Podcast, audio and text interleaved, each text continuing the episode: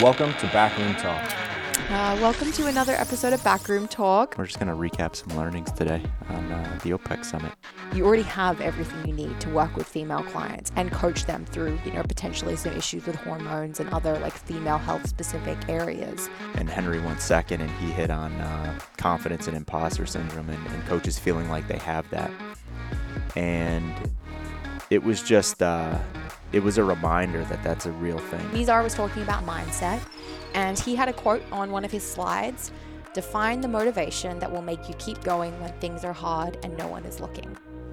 To listen to more Backroom Talk, be sure to subscribe. Learn to design personalized programs with the OPEX system of coaching by heading to opexfit.com. Uh, welcome to another episode of Backroom Talk. I am Georgia here with Carl, and we're coming off the back of a big week. Yes, yeah, it was a really big week. We had the Big Dog Summit, um, so remote coaching summit into the OPEX Summit. So you know, coaching people online to coaching people in person. Um, yeah, it was a big week, and uh, I think for the people that are listening to this, they heard a couple weeks of uh, of Big Dogs coaches chatting through some uh, some big questions and some big ideas. Um, so yeah, we're just going to recap some learnings today on uh, the OPEX summit. Yeah, just to give a little context of what that OPEX summit was, we had coaches uh, that are currently in our CCP program, as well as coaches that graduated like five, six, seven years ago, uh, come out and spend two days together, all in the room. Uh, we were over at the Westin Kierland, so nice uh, little convention room over there. Uh, we had some workshops, we had some guest presentations, uh, just really an opportunity to do a little further education, but more importantly, like come together, connect, refine, and just like be in person with these coaches that we've spent, you know, the last year and a half only being able to connect with digitally. So yeah, two years. Two uh, two years. Yeah, it was two years. Mm-hmm. Our last uh, our last in person event was October, September, October of twenty 2020. Yeah. 19. Uh, 2019. 2019. Yeah. Holy shit. Yeah. So 2019. So it was two years. Yeah. We had planned on doing our immersion in Brooklyn. Yep. At OPEX Brooklyn in April or May of 2020.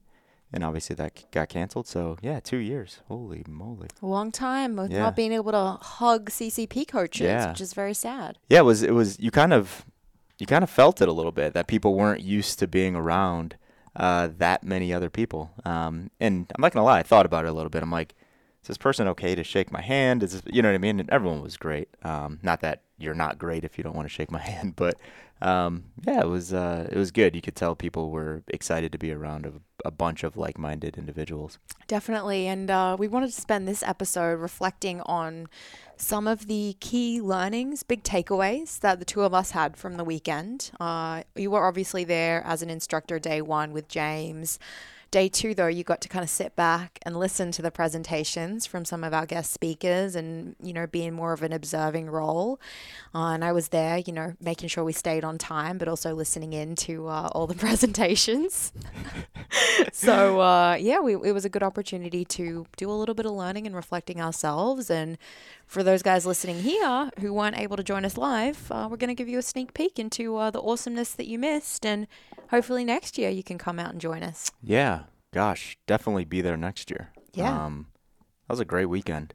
Got to be a CCP coach coach to be there. So if you're not in CCP, get in CCP first. But uh, yeah, it was good. Got a lot of uh, emails and messages from people that weren't able to attend that just had like massive FOMO, and I told them the same thing. It was like you should mm-hmm. have massive FOMO. It was a great time, but uh, we'll allow you next year. Well, there we go, guys. Uh, make sure you're in CCP if you're not. And uh, quick little reminder like, review, subscribe, do those things that help us uh, feel good about ourselves or not. Hey, I'm going to feel good about say. myself even if you don't like me. but, guys, that stuff really helps. So, please, if you have a second, uh, go ahead and leave us a review. Let's dig in. So, uh, you want to share your first takeaway from the 2021 OPEX Coaches Summit? Yeah. Um, this was a this was a takeaway that we've talked about here before. Um, it was a takeaway that almost, almost it reaffirmed this thought and idea, and it also I guess for the first time, confirmed that internally, and when I say internally, I'm just the people that were there, CCP coaches, they get it. They get it. And this whole thing was around like confidence and coaching. Um, there's a, there's a we had two big conversations on this. The first one was on day one when we had the round the room Q and A at the end of the day, and uh, a coach asked asked some questions about exercise selection, and you know I was actually looking at her as we were all giving the answers of like uh, or our thoughts on her challenge that she had with uh, not knowing every exercise you know in the book that she that she thought she needed to implement with all of her clients. And as we kind of went around the room because I think there was like three or four people that chimed in and just like gave her their thoughts. Um, and there was like this like weight lifted off of her when she heard the group say, "Don't worry about thinking that you need to know how to implement." Uh, you know, 6,500 different exercises with your 15 clients that you're working with right now. Be okay with just using the simple things and using those simple things really effectively. And even the even the coaches that were because I think she was uh, she's a fairly new CCP coach, but the coaches around her that have been in this thing for quite some time, I actually saw some of them having some conversations with her after day one, kind of like reaffirming the things that everyone else in the room was saying. So it was it was uh, it was good to see. But what that tells me is that confidence and um, that imposter syndrome that Henry uh, Toronto talked on uh, day two. So we had the the guest speakers all go, and and Henry went second, and he hit on uh, confidence and imposter syndrome, and, and coaches feeling like they have that. And it was just uh, it was a reminder that that's a real thing that's a real thing. And I think we can take for granted, like, yeah, we had a bunch of coaches that understood, like, hey, that's not reality. It's okay. Use principles, uh, use what works. It's the things that are tried and true that and that have been used for decades and decades are the things that we really need to focus on. Um, but there's a lot of there's a lot of coaches out there that see so much variety, um, and that variety is seen as uh, if I if I have this massive toolbox, I'm a better coach than you um, clients will enjoy working with me over working with you. And those are the same coaches that spin their wheels and they churn out clients because when they're unable to entertain them anymore, they leave. Um, and you have your coaches like uh, the first person that comes to mind is is Michael Ban actually, because Michael Ban is a very simplistic program designer, and he used to use language like, "I'm not the best program designer," and uh, I don't really understand the things that you understand, but that it wasn't actually that. It's like he understands the human body so well that his brain just goes to simple things and exercise selection. Um, so that's a coach that comes to mind where it's like they just use very simple things and they have they see their clients see results over a long period of time and they retain clients really really well. I'm not going to name names because no one really comes to mind, but the other coach that's like entertain, entertain, entertain, week over week over week over week, they get burned out from coaching uh, they get burned out from coaching that specific individual that they have to entertain, and the client or the individual that's on the other side becomes not entertained anymore because they're not seeing results. Um, so that imposter syndrome and the confidence piece really stuck out as like this is a real thing still, and it's like I thought about you know what what can we do better? So our coaches, because that's you know we care about all coaches, we care about the industry, but we really care about our coaches what can we do better so our coaches don't have that imposter syndrome? Um, what can we do better so our coaches don't feel like they lack the skill set to coach their clients as effectively as the next person? Um, is it good to have a little bit of imposter syndrome? Is having a little bit of imposter syndrome is that like the nudge and motivation that some coaches need to get better, whatever the heck that means for that coach? Um, it left a lot of questions, um, and I don't have the answers to those questions as we sit here today and recap those things. But it it uh, it made me think about those things, and it's like, what can we do to better support our internal coaches and let external coaches, coaches that aren't within our network, know that when you come in, we have these answers for you to support you. So on an emotional level, you can get through this thing because I think a lot of coaches get burnt on a on an emotional level because they feel like they don't know enough. And we had that conversation with the uh, the that awesome CCP coach at the end of day two. Remember we talked about the the confidence stuff yeah. with her, and uh, yes, I sent her an email on the back end, uh, just kind of recapping that conversation. And um, yeah, that was a that was a big takeaway for me. I guess the big takeaway is uh, there's a lot of coaches out there that lack the confidence but have the skills. Yeah, I uh, sitting here hearing you talk about that, Carl. the first thing that came to mind for me was how do we put people in a position where we're not pro- we're never part of the problem. Like I don't want OPEX to feed into the problem of overcomplicating fitness. And I don't think we do. I think we're fairly good at hammering on the basics and putting out the message that simplicity is best. But I know we haven't always done that as well in the past. There have been times that we've talked over people's heads a little bit more with our public facing messaging and made things perhaps look a little bit more complex than they seemed because they weren't put into the context of principles. The thing is, though, if someone doesn't have a foundation in principles, they are going to look at a program design, even a simple, elegant one, and they may be overwhelmed by it because they're not going to understand the principles and the framework behind it. So we do have to make sure that we lead with that, that people have the education and the competency and principles, and everything that we're putting out is connected to that and reminding people, you know, where it came from. Because again, you look at something, you look at a design, you look at this Metcon, you don't understand the principles behind it, then for sure you're going to be overwhelmed and think that it's like fancier and sexier than it actually is when the person that wrote it, wrote it actually had like very simple, straightforward intentions uh, as to what they were putting down on paper. Yeah, the individual matters as well, right? Like imagine if you and I pulled two program designs up right now and we're like, hey, I want you to talk about the program design that I wrote for Sally and I'm going to talk about the program design that you wrote for John without knowing Sally and John. What what would we actually have to say? Right? It's like I'd be like, cool, this looks good for someone. I have no idea who John is and what he needs and all of that, right? So what we have to do is not judge and, and you see this shit, right? Like you see this all the time. It's like, um, that's stupid, right? Like the A, B, and C that I see right there makes no sense. That's really stupid. Without context though. It's like the the um the judgment that comes along with program design. And gosh, even even on day one when we walked through the OPEX method and we and we did all the program design stuff and all that, it was funny seeing everyone's reaction to like someone else's program design because we're just so trained to like look at program design and be like, yeah, that could work for someone, right? It's like there's there's no there's no wrong answer really unless you're doing some wacky stuff.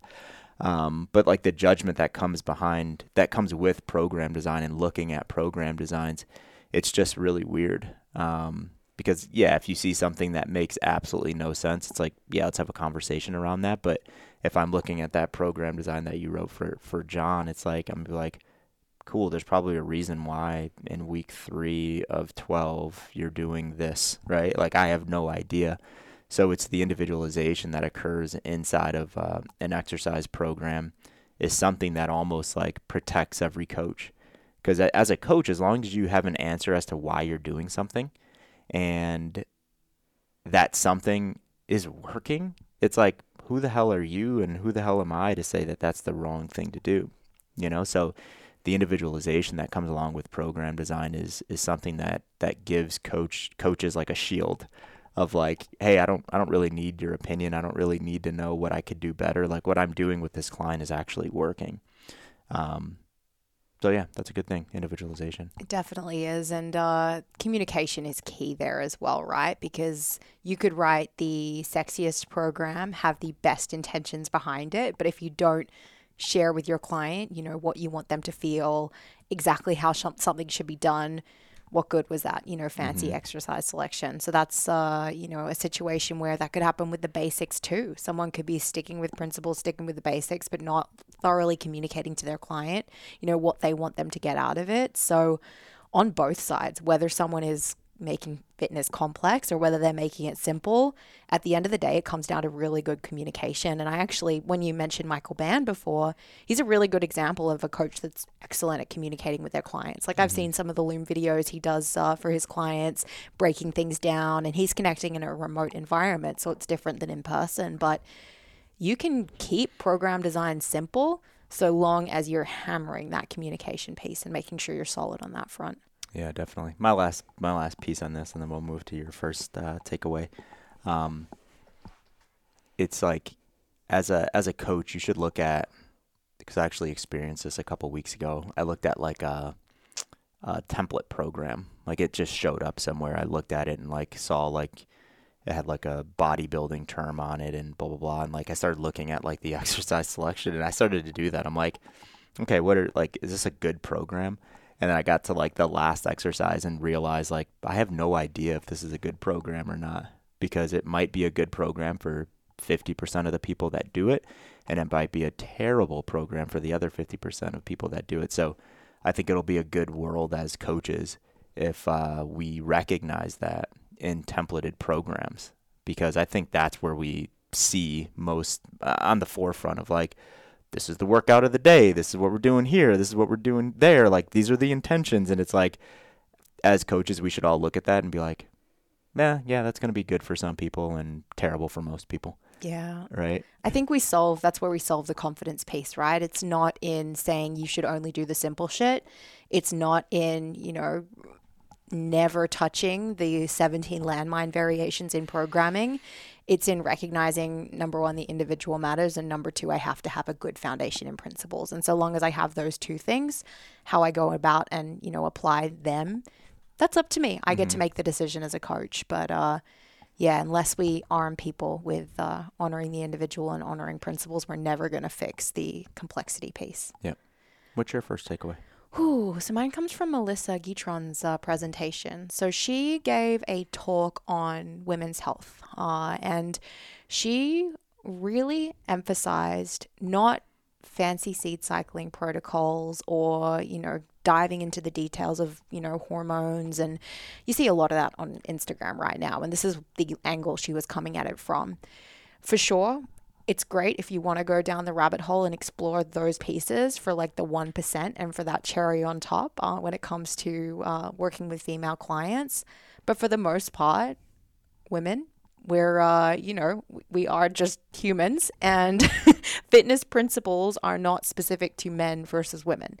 For sure, there's going to be some differences in application, but so long as you have a really good grounding in that, you already have everything you need to work with female clients and coach them through, you know, potentially some issues with hormones and other like female health specific areas.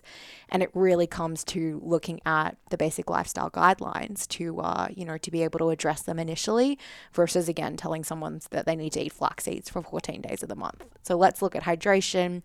Let's look at, you know, daily movement. Let's look at sun exposure. Let's look at all these things first. So, basics matter. But something that she said that I really, really loved was the magic is in the relay. Basic lifestyle guidelines, right? It's kind of boring. Like the notion of going for a walk or drinking water or being in the sun for 15 minutes a day, like that stuff isn't sexy. And that's the reason why individuals tend to gravitate to like the newest way to fix someone's hormones. They're not looking at the basic stuff because they're looking for, you know, that sexy band aid type solution that like makes them feel like they're really doing something that could have an impact, even though when we know the biggest bang for your buck pieces are normally those basics basics that most people don't have in order anyway. So this notion of the magic is, is in the relay is how do you connect those pieces to what that person prioritizes and what they value uh, and like taking a step back and thinking about you know how can i frame hydration in the context of what this person's greatest values and priorities are how can i you know help them understand why these simple things can be so impactful but connected to what you know they value Yeah, gosh, there's a lot in there. I agree. Uh, Melissa, yeah, she has a way about the way that she relays that is uh, that's really well received by a lot of the people that I, I I know a lot of the people that she works with. So um, she nailed that. That was really good. Um, I think we just have to realize that everything takes time. Everything takes time. So, and I was almost like, we talk about all the time, like BLGs, and it's like, is it the sexiest thing? And but I was taken back when you're like, oh, BLGs are boring, and I'm like, I was almost like offended a little bit. I was like, no, they're not. it hurt me too yeah, yeah, no, no, but no, no, I get it. That's reality, right? Um, if you would have told me, oh gosh, if you would have told me what year is it, 2021? If you would have told me 10 years ago, yeah, if you would have told me 10 years ago that I would find those things not boring, I would have laughed in your face, right? So that's where you're coming from with that. It's boring to most people. But over the past decade plus, you know, those things have become not sexy because that what I was going to say like things to me that are sexy or things that feel good. But that sounds a little weird. That, Uh, that does. no, but y- you know those over over the past decade plus, and like living that, you know what I mean, like living that day after day after day, and like building those habits in my own personal journey.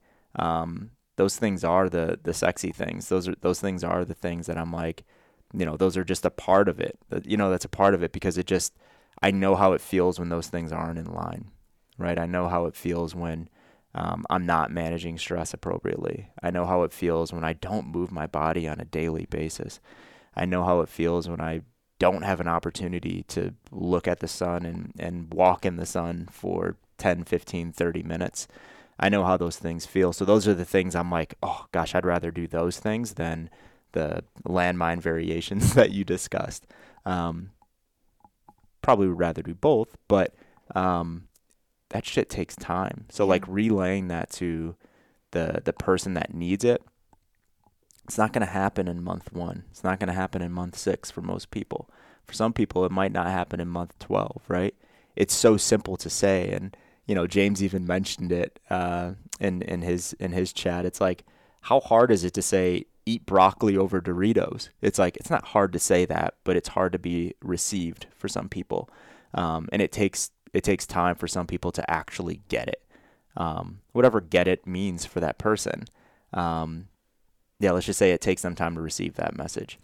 So those like boring things, like the the relay is so important because sometimes someone's not ready to hear. You don't need to, you know, do dips and back squats for 90 minutes, but instead I want you to go and walk in the sun for 90 minutes. Someone that is really excited to work with you as a coach and they're like, "Hey, I'm I'm I'm on this like new fitness journey and I'm ready to get after it and lose some body fat and all that." It's like they're probably not ready to hear uh, go walk in the sun for 90 minutes instead of doing those uh, those dips and deadlifts or whatever they're doing. So I, I think we have to be realistic and understand that that process just takes time for people to receive. It does, but for people to ultimately receive them at any point, like as coaches, it's almost our job to market the BLGs and make them seem sexy to people, mm-hmm. right? We have to connect them to what they value. So I think about like marketing 101. Let's identify a pain point for a person. Let's figure out what they're struggling with the most, and then let's connect getting eight hours of sleep a night to that. I'm not going to look at my, you know, 50 year old female client who is sleeping five hours. She's staying up late, you know, watching TV and then reading in bed with the lights on. I'm not going to just tell her she needs to get eight hours of sleep. I'm going to think about what she's struggling with. So she's, you know, she's trying to lose some body fat, um, and she's feeling like she's tried everything. She's thinks that you know nutrition is where it needs to be, but she gets like these intense cravings sometimes in the afternoon, and uh, just like ends up, you know, binge eating on coffee and chocolate and all this other stuff. So I'm going to talk Sounds to her. like sounds like me. yeah, that's so you, Carl. Binging on caffeine and chocolate. I love chocolate and I love caffeine. Yeah, So well, they are two sorry, two great things. No, I'm gonna I'm gonna meet her. You know where her pain points are, and I'm gonna Mm-hmm. have a conversation with sleep, couched in this thing that she's told me that she's struggling with. So we're gonna talk about you know how sleep, lack of sleep, and you know being in a chronic sleep deficit can dysregulate hormones and affect you know leptin and ghrelin, and we end up with uh, you know feeling hunger and feeling cravings because we're tired. It's messed up our hormones, and we're in this place where our body is in this sleep deprived state and because of that we're getting these cravings and then we're going ahead and we're eating the sugar and we're drinking the caffeine. So instead of just making it about the sleep i'm connecting it with a feeling and like a real pain point that she is feeling throughout the day. And now she's going to see sleep as something that can actually help her manage this like emotional like battle that she's been dealing with with binge eating in the afternoon. So yeah, maybe this is marketing 102, but people have to see that message over and over and over for it to actually land with them, right? Um, so I absolutely agree with you. Like the there has to be some type of education process that happens at a client level for them to actually grasp it and understand it, so they can connect those dots. But us as coaches, we can't get frustrated when they don't connect those dots in week one. yeah Right? It, it just takes time, right? It's like you have, you have to hear it, and then Georgia has to be in the ma- back of your head when you when you experience it the next 15 times and then the next conversation that you have with Georgia and Georgia's like, "Well, kind of walk me through what's happening, right? Like why do you think you're getting these cravings?" And then that client's like, "Well, based on what you're saying or what you said, oh, I just connected it. Like it was, you know, uh, the lack of sleep. And I'm connecting on, you know, Sundays and Saturdays. Those are the days where I'm like, you know, my uh, my cravings are out of control. And those are the, the nights prior to that. I'm getting three hours, four hours, five hours of sleep. And then maybe that person will grasp it then. And then now, how long does it take for them to like implement those things and to actually get from five to seven, seven to eight if they need to get there? Um, yeah, I just think it takes time. Yeah. I think it takes time. I just ask coaches to reflect on their own journey with basic lifestyle guidelines for those that are sitting there now frustrated with why their clients are not getting it. Like they just don't get why they need to walk and chew their food. Think about how long it took you to get to the point to value those things. You said it. 10 years ago, you would have laughed if mm-hmm. someone told you that you were going to find them exciting and sexy. But yeah. over the last 10 years, I'm sure it's been a steady process of making behavioral changes, sometimes sticking to them, sometimes not feeling the discomfort when you don't, and then ultimately getting back to the point where they are just a part of who you are and how you live.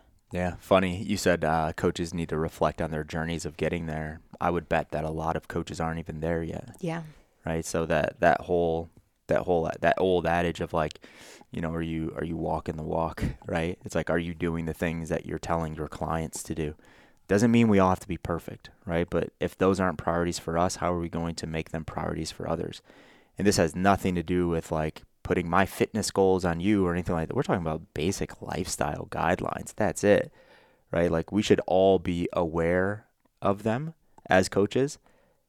And I get it. Sometimes we're not living them because let's take like your story, right? It's like are you managing stress as effectively as you possibly can right now? No.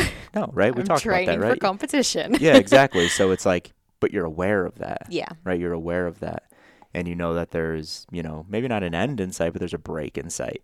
Um, and you can have those conversations with your clients as well, right? But a coach that doesn't understand the importance of them or aren't living them themselves, they, I don't, I don't, I think they're, uh, they're hypocrites if they try to, you know, push those things on their clients. So, again, I do want to preface and say that you don't have to be perfect. You just have to be aware. Um, and I think that's missing with uh, a lot of coaches is they're not actually walking the walk. Yeah. Oof. Oh gosh. You guys stew on that one. What was your uh, takeaway number two? Um, what do I want to make number two? I have a couple written down here. This actually comes off of the last one in the the confidence piece. Um, this was a last second ad. I wasn't going to talk about this one, but it was so good and it's still with me. Um, and I mentioned this at uh, I mentioned this at the at the summit itself to close. And one of the biggest things that I walked away with, and it was like the way that Sam phrased it, uh, was better than I'd ever heard it phrased. Because I've, I've I've heard the adage, but I've never heard it phrased this way. And he was like, uh, you know, build your width, or sorry, don't build your depth, not your width. Yeah. Right. Um, and what he meant by that was depth is just like getting really good at what you do as a coach, right? So that doesn't mean like you have to know absolutely everything as a fitness coach. It just means that, you know, utilize what you know right now. Once you utilize those things for an amount of time, add something to it. Add something to it, add something to it. And uh, he just explained that as like depth, depth as a coach. And then he explained what with was, right? And with was, um, you know, as a fitness coach, you're not a psychiatrist. As a fitness coach, you're not a physical therapist. As a fitness coach, you're not a doctor, right? Um, forgive me if you're a doctor and a fitness coach, but you get what I mean. Um, and that was that was a really good way to put it. Like you don't have to be all things, right? Build depth in your own practice and build good partnerships and relationships with people that can give you with, right? So that was uh, that was something that I appreciated him walking through, and I hope that every coach took that the way that I took it, um, and that's why I wanted to like talk about that to close because I thought that was such an important point, and it was a good way to say, uh, you know, prescribe what you know. It was a good way to say um, you don't have to be all things. It was a good way to say, uh, you know, work with what you have right now and don't worry about the things that you don't have. Um, so I just really appreciated him walking through that. Yeah, talk about like a confidence boost for all the other coaches sitting in that room, especially the younger, newer ones, to hear someone like Sam who has a ton of experience and a big client roster and does an amazing job with those clients stand up there and say, it's okay not to know everything and it's okay to refer out to the people that do so that you can focus on the thing that matters most, which is being a fitness coach. Because when do clients get a bad service? It's when coaches are trying to be something that they're not, when they're trying to go beyond their lane, beyond their bumpers, and uh, you know try and fix every little detail and provide this program that like is designed to fix every aspect of a client's life instead of focusing on what that client came for, which was their fitness goals, right? We have to be masters in fitness program design, and that includes exercise and it includes lifestyle and nutrition. But there are pieces connected to all of those things the physical aspect, if someone's injured, the nutrition aspect, if someone is having, you know, some gut issues that you're not able to deal with.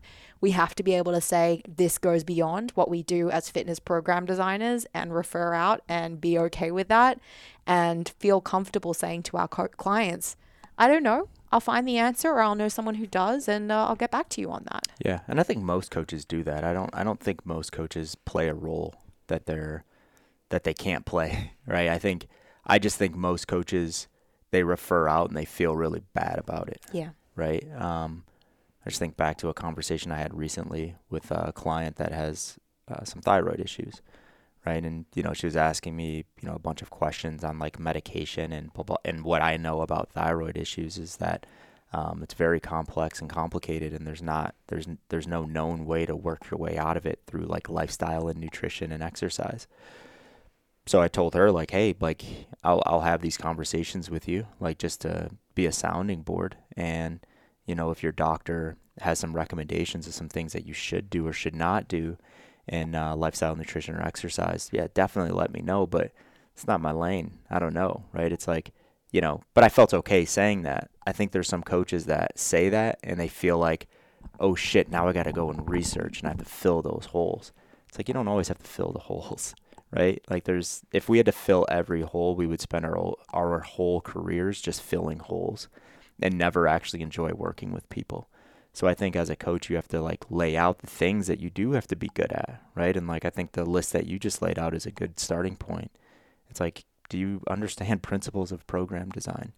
Do you understand how to communicate with people at a very base level, not a, at a psychiatrist level? You have some with like childhood trauma and you have to get them out of that. Ooh, that's out of your lane now. But can you just have a conversation with a human and just be empathetic to them? Um, do you know how to connect the dots in lifestyle and like understand someone's priorities and you know connect the the five hours of sleep with how that's going to make the rest of their day awesome um, if they were to get more sleep? Uh, those things are like the things that coaches need to get really good at. But understanding you know how to get someone out of uh, you know hypothyroid syndrome is is not uh, it's not in our lane. So i think coaches just need to hear that and be okay with that and be like okay and that's why I just love the way he put that. I'm I'm gonna steal that. I'm gonna use that one probably forever. The building with or not worrying about building with, but but building depth as a fitness coach. Yeah, gosh, I even think about that in terms of the content that we as OPEX put out to our coaches, right? Like I don't think we do a huge service to people uh, offering them up education on how to fix faulty hormones or how to rehab, you know, a shoulder injury or these like, you know, very specific cases that you would normally refer someone to a specialist for we focus on doing a really excellent job at teaching program design principles, consultation skills, all of these other things. And uh, like as a fitness company, I want that to be, you know, the beacon that we put out and what we use to bring people in and it goes back to like the complicated like fancy exercise selection. It's kind of the same conversation right? You're just yeah. trying to be something you're, that you're not and trying to like touch things that you don't truly understand. Let's like hug the things we really understand. Let's not try and like reach for these things that are just beyond our scope. Yeah it's such a good point. The the shoulder thing uh, that that like uh, that just reminded me of like the content that like active life puts out right? It's like those guys are are rehabil- rehabilitation specialists, right? It's like that's what they do really, really well. Um, we don't do that really, really well. We don't want to do that really, really well. And uh, Sean from Active Life actually reached out to me over the weekend, and he actually said that. He was like, "Hey, we get a lot of people that come to us and they're like, should we do Active Life or OPEX?" And Sean's like, "Hey, man, I just want to jump on a call with you and just like put something together that's really clear. This is what OPEX does. This is what Active Life RX does." there's not a lot of like carryover in what we're trying to do in, in terms of like the outcomes. So it's funny that you mentioned that because that that reminded me of uh, of that piece of content that we'll put together with Active Life. Yeah, as education providers, we got to be the ones leading from the front. We got to do that ourselves if we want coaches to do that in their practice. Mm-hmm. Definitely. All right, I love it, Sam. Go deep, not wide. yes. Moving on. Why are we so immature? I don't understand Uh, this. It's. I think it's my fault. I think I'm the immature Yeah, I one. think so, I yeah. d- I, can't help but giggle. All right. So, uh, can I share my point number two? Um.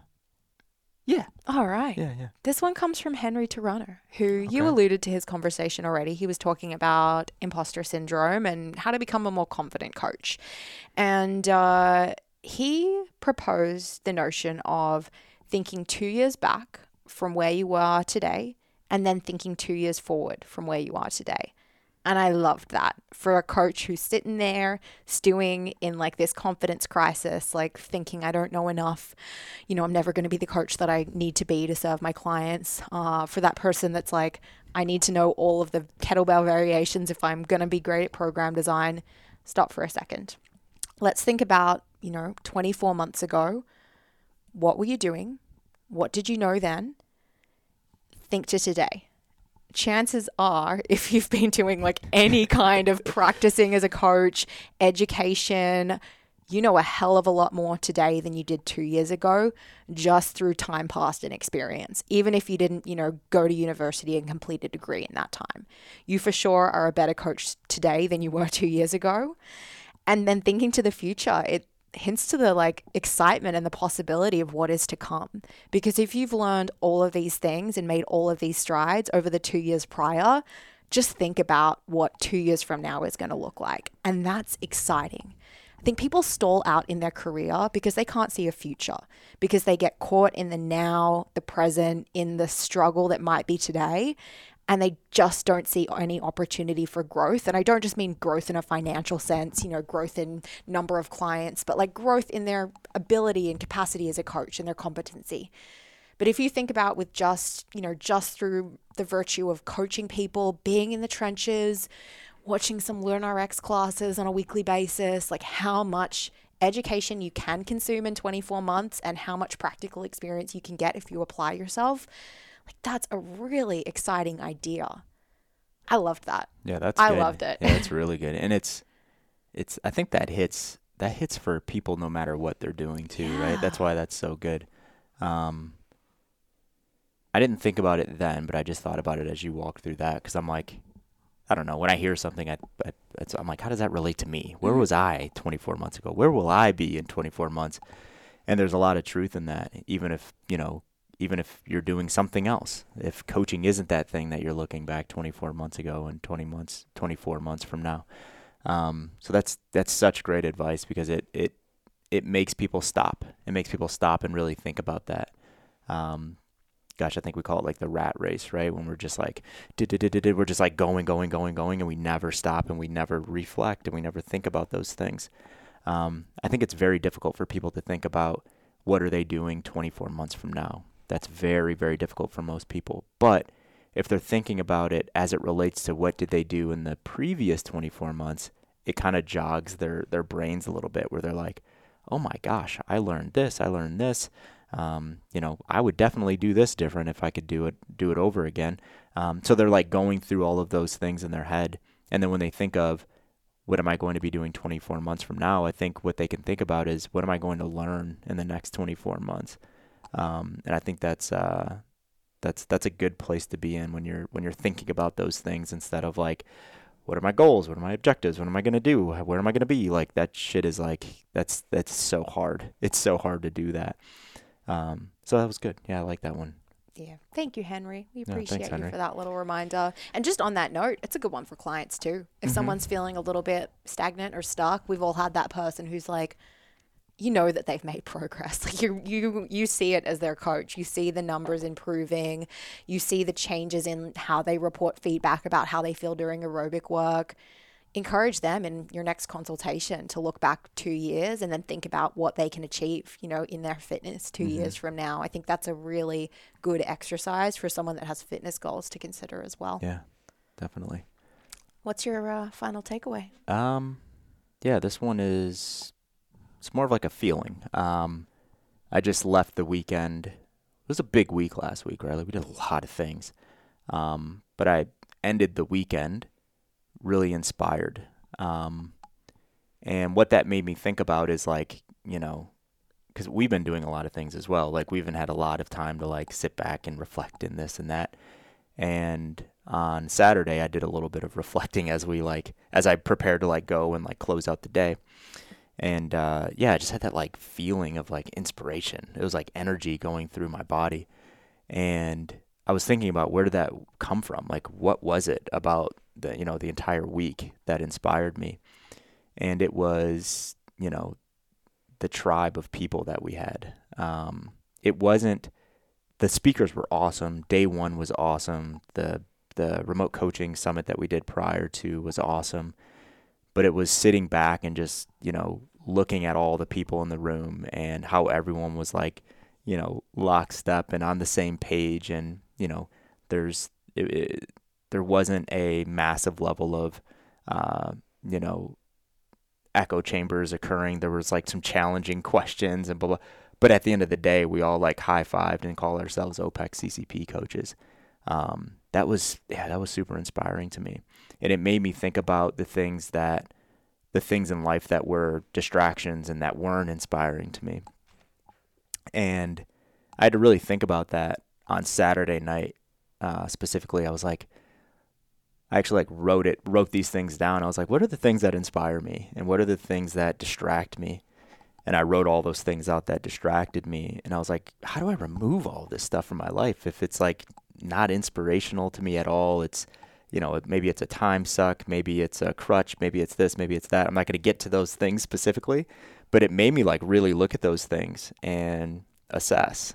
And that was a really good like and it took me 15 minutes to do this. It wasn't like a, you know, all night, you know, ordeal where I'm pulling my hair out or anything, but it was something where I'm like, man, you know, these things are distractions in life and that all of that came from and I removed those things or I removed a number of those things and all that came from a feeling of feeling really inspired and seeing like the generations of CCP coaches. Man, generations is probably a little bit too big of a word. The last 15 years of CCP coaches that were in there and just like how those coaches were all speaking the same language. It was interesting. There was coaches, I mean there was James, right? So like the the OG, the guy, the dude, right? And then there was like, you know, uh, the coaches that came through CCP around the time I went through CCP, right? Like the 2012 CCP CCP coaches. And then there was like the 2017 CCP coaches, right? I'm just like going through iterations of CCP. And then there was like the 2019 CCP coaches. And it was like, and I said this day one, I was like, uh, hey, if you guys haven't been through the latest version of CCP, uh, put your hand up and ask if we say some terms that you're not used to hearing because uh, we speak a new language now. And I was wrong. We actually don't speak a new language. Everyone was like on the same page, no matter if they started in 2012 or 2021. Um, so yeah, it was just a very inspirational weekend for me. Yeah. I mean, Yeah. we've refined our systems, but the principles are the same, right? Yeah, and that's the- why we can all communicate. So it's all the same shit, right? Like Yeah. we're just like, how do we say these things better? That's it. So when we say refining, it's like, how do we push the same message out in a better way that people are ready to hear and more simple and not talking over people's heads and so on and so forth. So yeah, that was my last one. I'll get to my last one in just a second, but kind of piggybacking off the back of that, it left me so inspired for the direction of our company and where we're moving as an organization. And Learn RX, which I'm sure, you know, listeners have kind of heard us talk about already. If you haven't, we'll link it so you can go and check it out. Uh, but it's a step in the direction of being able to bring in more voices and more opinions and more, uh, you know, experts in their niche little areas. Build more depth. Build more depth. That's Yeah, yeah. exactly what we're doing. Mhm. Uh, to have in in the past with live events, for the most part, it's been James, it's been Carl, it's been like our CCP instructors, but we haven't really broken out of that before and being able to bring more people in in, in this instructor role, which we need to do. Yep. You're so great. Car- James is so great, you know, down the hall, but we need to go beyond that if we want to reach more people in more countries, in more languages, uh, you know, with different niches in fitness. So it was so exciting for me to sit there and listen to our eight guest speakers, none of whom had, you know, really presented at an OPEX event before, get up on stage and like for the, you know, entire audience to be captivated by every word they said.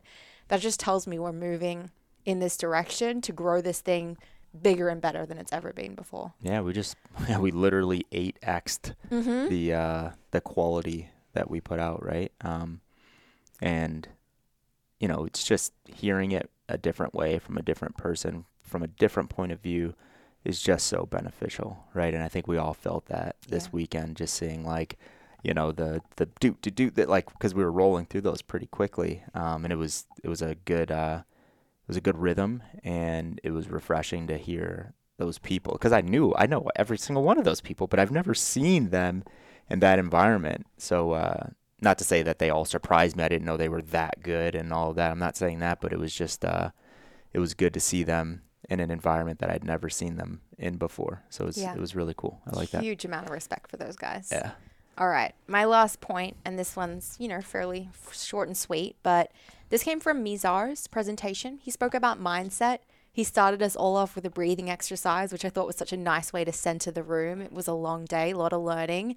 So he, you know, got everyone in rhythm, breathing together. It was a it was a great moment of reflection. So kudos to Mizar for, for Yeah, that. it was like uh, I, I got a little high. yeah, yeah, yeah, yeah. I was like, thanks, Mizar. like you- every time you do those though, like breathing exercises, you always think, and I guarantee you feel the same way. You always think, why don't I do this all the time? Oh, every time. It feels so good. yeah. We actually have a class coming out in LearnRx next week on breathing exercises. So You see that uh, plug? You see yeah, that plug there? Look at that, Andy Ewington, new instructor, stepping into that role. Yep. So uh, I'm excited for that one. Maybe that's the reminder we need to do that There more we often. go. All right. Sorry. Continue. There we go. But no, um, so Mizar was talking about mindset, and he had a quote on one of his slides define the motivation that will make you keep going when things are hard and no one is looking. We've all heard, you know, some variation of this before, but it just like really hit home and maybe it was coming from him. Like I love I love Mizar. He's like such a great such a great presenter, has such great presence about him. But just the notion that we can't be motivated by external uh, things. Yeah. You know, it can't be the eyes on us and what other people think of us that make us, you know, reach for our fitness or professional goals. I just needed to hear that. Yeah. And it's the stage that I'm in right now, right, Carl? Like I'm training for competition. I'm like super jazzed up to like step on the mat and like have people watch me go for it. But it was a good opportunity to like sit back and reflect on what that process really means to me and why I'll do it, even if no one was looking. Yeah. You know? So thanks, Mizar. Yeah, that was good. I'll end with this. I said this. Um, I said this at the end of the day on Saturday. Yep, Saturday, and I just wanted more people to hear it. I, uh, gosh, uh, on that inspired piece, one of the things that was that was on that list was just like, you know, the team. Right, the team is so inspiring to me, and uh, you're a part of that.